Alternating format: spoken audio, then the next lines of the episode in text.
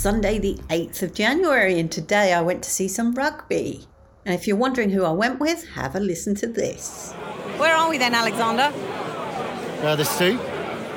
And who are we going to watch? Sale. Playing? Harlequins. Are you excited?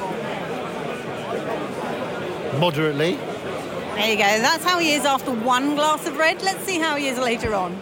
There you are. It was a thoroughly enjoyable day. I haven't actually seen live rugby for, well, probably eight years, something like that. Such a long time. I managed to find my Quinn scarf, and thankfully the moths haven't been at it, but it really smelled very musty and dusty and, yeah, needs a dry clean, which I'll definitely do before I go next time.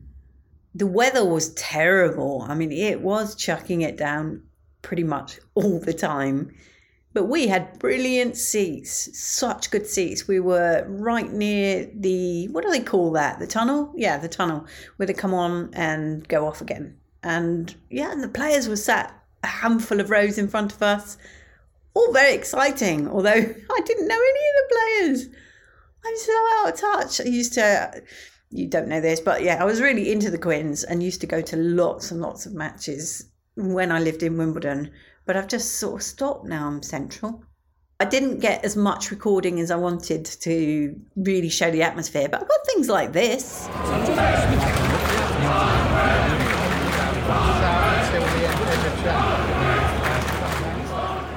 And also this. Penalty